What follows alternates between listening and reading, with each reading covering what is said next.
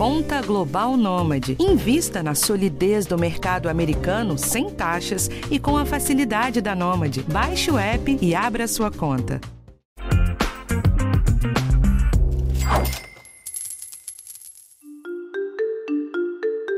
Essas duas semanas desde a eleição são um exemplo perfeito dos efeitos da incerteza no mercado financeiro. Como você ouviu aqui, na primeira semana depois da vitória do Lula, a bolsa teve alta e o dólar caiu. Nos cinco dias úteis seguintes, os mercados devolveram todo esse ganho e inverteram o sinal. Quem está começando no mundo dos investimentos certamente está se perguntando o que fazer, e esse episódio serve para ajudar. Eu sou Rafael Martins e esse é o podcast Educação Financeira do G1.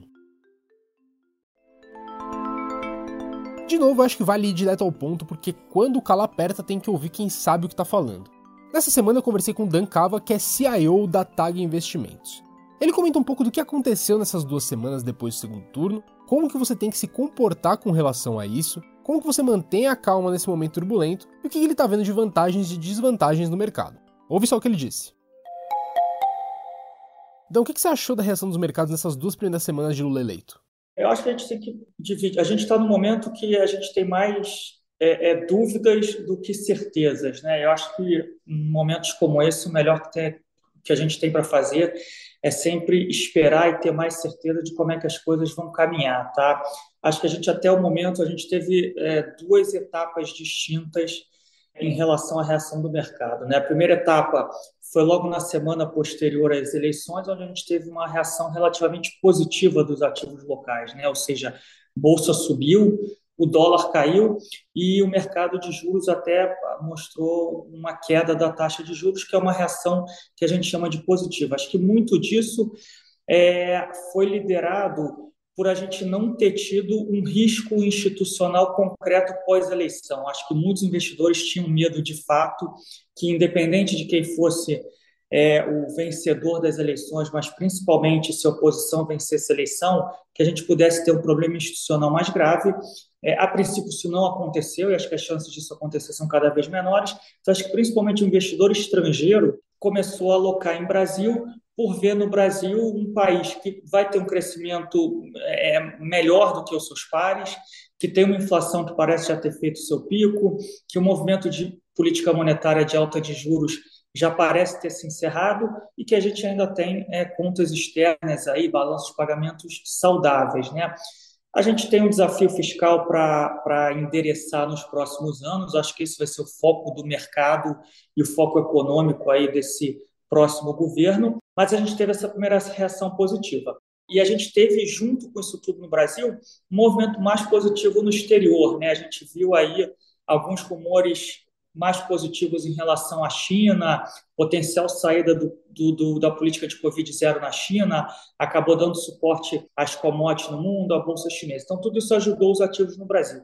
Num segundo momento, que é um pouco que a gente está passando agora, a gente começa a ter os investidores mais focados em qual vai ser a agenda econômica desse governo, como vai se endereçar a questão fiscal, qual vai ser a agenda econômica, e a gente tem de novo uma nova deterioração do cenário internacional. Né? Então, como a gente começou falando aqui, é um momento de muita incerteza. É, em momentos de muita incerteza, é, não fazer nada é uma decisão. Né? Então, talvez você possa perder o primeiro movimento, né? seja ele positivo ou negativo, mas lembrando sempre que a tendência dos mercados é sempre apreciar, é sempre subir, mas acho que vai se pagar num momento como o atual você esperar um pouco, entender qual é a cabeça é, desse, dessa nova agenda econômica, qual vai ser a composição desse novo governo, principalmente no que tange a agenda econômica. E quais são suas perspectivas nos próximos meses, com tudo que está indicado nesse começo de transição? é muito rumor e pouca coisa concreta. Né? Eu acho que é normal, em começo de governo, a gente ter o que a gente chama de balões de ensaio, né? e principalmente o, o novo presidente Lula, né?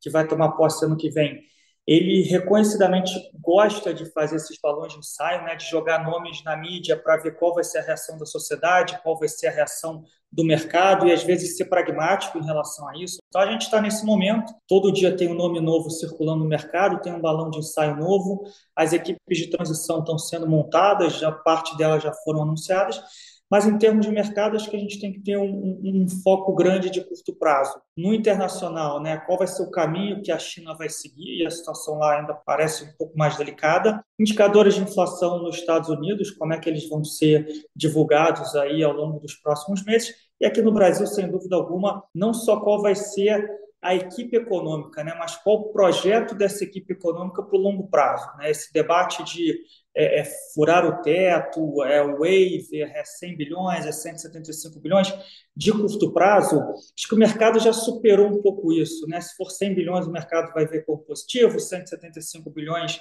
é, talvez esteja na conta. O que o mercado quer saber é, e depois disso? Né? Em 2024, 2025, como é que vai ser, é, é, como o governo vai endereçar esse desafio fiscal. Então, o momento de ter um pouco de parcimônia, um pouco de paciência, tentar não se apegar muito a essa volatilidade de mercado, porque ela às vezes, às vezes não, né? na maior parte das vezes, ela acaba afetando negativamente a carteira, o portfólio, os investimentos de todos nós. Mas para que perfil de investidor essa mudança de governo traz algum efeito prático? Geralmente, quando a gente fala de perfil de investimento, né, vamos simplificar aqui, né, conservador, moderado agressivo, né, três perfis, geralmente eles são uma matriz de risco, né, então você vai ter composições diferentes das mesmas classes de ativos, né, e também simplificando, né, é renda fixa, é renda variável e algum ativo alternativo mais ou menos líquido, tá? Eu acho que, de um modo geral, o cenário ele não, não, não, não, diferencia perfis, né? ele vai ser parecido para todo mundo. A diferença é, é, é, a magnitude que vai afetar os perfis. Então, quando você fala de um perfil conservador, no Brasil, ele tende a ter mais títulos do governo é, pós-fixados, que é o nosso CDI, a nossa Selic. Então, como o nosso CDI está em 13,75, né, a taxa Selic está em 13,75, que é uma taxa alta, é um perfil que tende a ser menos afetado pela volatilidade, porque é um perfil que você tem é, um colchão maior de carrego num ativo que não tem volatilidade, né, que são os fundos DI ou títulos públicos é, é, de curto prazo. Então, ele acaba sendo menos afetado e, consequentemente, o ativo mais, o perfil mais agressivo, que é aquele perfil que tende a carregar mais é, títulos pré-fixados, títulos indexados à inflação, renda variável, ativos menos líquidos, acaba sendo mais afetado porque são, são ativos que têm mais volatilidade. No momento de incerteza, você tem mais volatilidade, acaba afetando mais esse perfil. Tá, mas o que, que um investidor comum precisa ficar atento nesse período de transição? Acho que esse ponto aí é essencial. É, é, sempre, é sempre difícil a gente simplificar ou generalizar, mas tentando fazer um pouco isso aqui, por que, que o, o, o ajuste fiscal é, é tão importante para o país e por que, que, em termos locais, acho que esse vai ser o grande vetor de dinâmica para os ativos do Brasil aí nas próximas semanas ou nos próximos meses, né? Se você tem é, é igual comparando com uma empresa, né? A gente pode comparar o, o Brasil como se fosse uma empresa. Se uma empresa é muito endividada, quando ela vai tomar crédito no banco, o banco vai cobrar uma taxa de juros maior porque o risco dela de não pagamento é maior. O Brasil já é um país bastante endividado para os padrões históricos é, e para os padrões de um país emergente que tem seus é, problemas socioeconômicos. Se você não ajusta suas contas públicas, é, quando você vai tomar dinheiro no mercado, né, esse investidor vai pedir taxas mais altas. Então, isso encarece a vida do país e quando você vai olhar para outros investimentos, como investimento em ações, por exemplo, também fica mais difícil para as empresas é, rentabilizarem, gerarem lucro, porque muitas das empresas precisam tomar dinheiro no mercado. Então, é, é, dito tudo isso, né, eu dei uma volta lá na frente para voltar aqui na, na resposta. Eu acho que, de fato, não um fiscal de curto prazo, que eu já comentei aqui que é uma questão que já, é, já está na conta que vai ser pior, mas como o Brasil vai fazer para endereçar o problema fiscal de longo prazo, ou seja, que medidas vão ser tomadas para que a nossa dívida PIB não continue aumentando. Então, se a gente tiver uma perspectiva que o país vai conseguir resolver ou reduzir a sua dívida PIB ou parar de aumentar a sua dívida PIB, a gente pode ter perspectivas de taxas de juros longas mais baixas. Isso é bom para as empresas, isso é bom para as pessoas, isso é bom para a economia como um todo. Então, se eu tiver que falar aqui um indicador, né, um vetor que vai ser muito importante para tudo isso, é não só esse, né, esse waiver, né, quanto vai ser gasto acima do teto no curto prazo, mas vai ser qual é a nova âncora fiscal do Brasil no longo prazo. E essa âncora fiscal, é, que era o teto do gasto, já era sabido pelo mercado que ela ia ter que ser rediscutida independente de quem fosse eleito.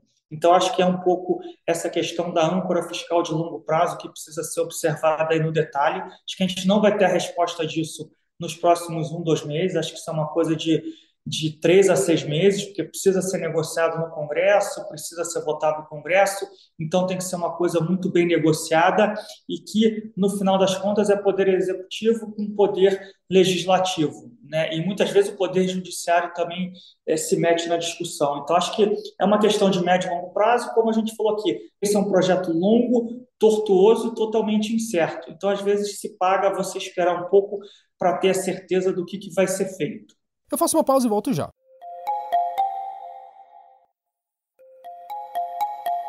Dan, com todo o contexto que a gente percorreu aqui, eu queria entender agora como que o investidor médio se prepara ou se tranquiliza para esse momento de incerteza. É, eu acho que é, é, é, sempre uma coisa que vai acabar sendo muito mais individual, né? Então, eu vou dar alguns exemplos aqui que acho que fica mais palatável para todo mundo entender. É, se você é uma pessoa que precisa de liquidez de curto prazo, né? precisa desse seu dinheiro de investimentos para ajudar a pagar alguma conta e etc., você, no momento de incerteza e volatilidade maior, você não pode arriscar muito. Então, o ideal é que você deixe mais, deixe mais dinheiro em liquidez, em CDI, que está rendendo seus 13,75 aí é, é, ao ano, enquanto a Selic está nesse patamar.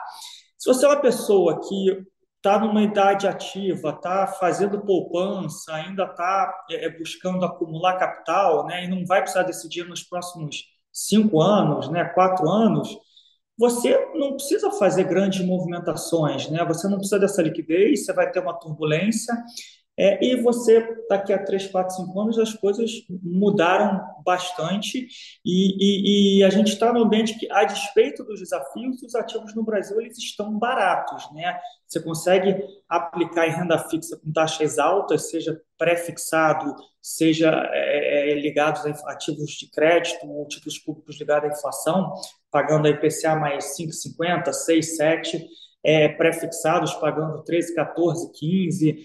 É, você tem a bolsa que tem volatilidade, mas muita coisa barata na bolsa. Então, acho que vai depender muito do seu perfil. Mantenha sua estratégia, se acalma, eventualmente pode deixar algum caixa para alocar capital se o mercado entrar em pânico em algum momento. Tá, e falando de estratégia, o que você recomenda? Pessoa que montou, por exemplo, uma cesta de objetivos, ela tem que rever as contas, mudar onde nos investimentos? O Lula faz uma diferença nesse sentido? O primordial é nunca acredite em ganho fácil, né? Isso não existe, né? em economia a gente brinca que não existe almoço grátis, né? Então acho que o, o, além do objetivo é o tempo que você vai levar para esse objetivo, né? Se é alguma coisa de curtíssimo prazo, você tem que entender se esse objetivo é palatável, né? Então, ah, eu preciso ganhar 50% ao mês em seis meses. Não vai acontecer, né? Troca esse objetivo porque probabilidade baixíssima disso acontecer. Então, é qual o seu objetivo? É colocar um tempo é, suficientemente é, adequado para você não precisar fazer nenhuma loucura ou tomar nenhum risco desnecessário para atingir esse objetivo. E aí, dentro disso, é fazer a sua alocação e manter o seu plano de voo, né? Só mudar o seu plano de voo se alguma coisa muito fora do comum acontecer, né? Seja no seu objetivo, seja na sua vida, né? Ah, recebeu uma promoção, aumentou o salário, ou perdeu o emprego, vai precisar do dinheiro no curto prazo, ou o mercado piorou demais, eu tenho que rebalancear aqui alguma parte de renda variável, ou, ou da, da, parcela de renda fixa é, pré-fixada. Então, eu acho que você tem que. É, é parece difícil, mas não é. Acho que a palavra-chave aqui é disciplina. É a disciplina de você manter o plano de fogo, é a disciplina de você ter exatamente qual o seu objetivo e em que tempo você quer chegar nesse objetivo, né? em que prazo você precisa chegar nesse objetivo. E essa questão de seguir estratégia é importante porque a gente já viu, né, no período de queda de juros que a gente passou pelos últimos anos, que muita gente se desenquadrou do perfil de investimento quando foi buscar mais rentabilidade, né? Você vê o risco disso acontecer de novo? É, acho que essa sua colocação foi perfeita, tá? E, aí a gente entra mais num, numa questão de psicologia financeira do que propriamente de economia, né? Eu acho que é, todo bom investidor ele precisa estudar a psicologia humana para entender exatamente por que, que esses movimentos acontecem. Então, começando a responder de trás para frente, acho que esse risco existe, ele é alto e a gente viu isso acontecer de fato quando o CDI foi lá para 2%, todo mundo foi para a renda variável e logo depois a gente teve a reversão desse movimento quando a taxa de juros começou a subir de uma maneira rápida e acentuada aqui no Brasil. E a gente viu essa migração sair toda da renda variável para renda fixa, tá? E o risco é dos dois lados, né? O primeiro risco é você sair do seu perfil e, e a gente viu isso muito, a gente viu isso acontecer muito e, e, a gente aqui no nosso trabalho, a gente tem um trabalho é, às vezes importante que é quase mais de psicólogo do que de investidor, né? Porque às vezes o cliente não aguenta ver, né? O amigo do lado ganhando mais porque a bolsa está subindo, porque o criptoativo está subindo. E não estou falando que são ativos ruins, tá? Eles são ativos que valem a pena se utilizados adequadamente dentro do seu portfólio. Pelo outro lado, esse risco também é alto, que é o que aconteceu agora, né? O que a gente viu, principalmente nas pessoas físicas, foi muita gente sair totalmente de renda variável e ir para renda fixa. E às vezes, se você, por exemplo, está muito no pós-fixado, o CD hoje está 3,75, você está bem lá, com rendimento maior do que 1% ao mês. Mas e se os juros voltarem a cair, daqui a pouco você piscar e está 8%, 7% ao ano, você vai deixar de ter esses 1%. Então, é, o que, que é, é, é, é, o básico né, da teoria de portfólio? É diversificação. Diversificação entre classes de ativos, é, entre gestores, entre países e entre regiões do mundo. Obviamente que você pode sempre fazer um rebalanceamento é, uma hora uma classe de ativo vai estar melhor do que a outra, aumenta um pouco aqui, diminui um pouco ali. É, não é tão complexo assim, você pode escolher só três, quatro classes de ativos e rebalanceando. É, é, você pode escolher fundos de fundos que fazem isso, você pode seguir bons gestores que fazem essas recomendações. Então, é, é, esse risco é real né? E aquela coisa da que a gente falou aqui já anteriormente, é a disciplina. Acho que o mais importante no processo de investimento é a disciplina e você ter a cabeça no lugar e não ser levado por esses efeitos de manada. Né? Dá para a gente fechar então, como que está a sua visão do mercado para o próximo ano, agora com o governo Lula? Está animado, está desanimado? Tem coisa boa para prestar atenção? A gente não a gente não está animado, mas a gente não está desesperado, tá? A gente está tentando balancear um cenário que é incerto, tá? Eu não estou dizendo aqui que é um cenário negativo, tá? Ele é incerto, porque de um lado a gente tem fundamentos correntes que a gente acha que são positivos mas a gente tem a perspectiva de alguma piora nesses fundamentos, e não necessariamente porque o, o, o, Lula foi eleito, tá? Se a gente tivesse Bolsonaro eleito, a gente também ia ter uma piora de fundamento, porque o crescimento vai desacelerar, independente de quem seja o presidente, as taxas de juros devem continuar mais altas na média, independente de quem seja o presidente, o fiscal está pior, porque foram feitas coisas no período é, é, é, do Covid, no período pré-eleitoral, isso precisa ser endereçado. Então, o, o, a perspectiva econômica ela não é ruim, ela é pior do que ela está no momento corrente. É, mas, por outro lado, né, os ativos no Brasil eles estão baratos. Né? Então, a gente consegue comprar uma NTNB pagando IPCA mais 6, né? É, títulos é, é IPCA mais 6,5, 7, 7,5 de crédito. Né? A gente consegue comprar coisas pré-fixadas, às vezes até incentivadas, né? ou seja, que não paga imposto, é, a 13%, 14%, 15%. Então, é, tem muitas oportunidades.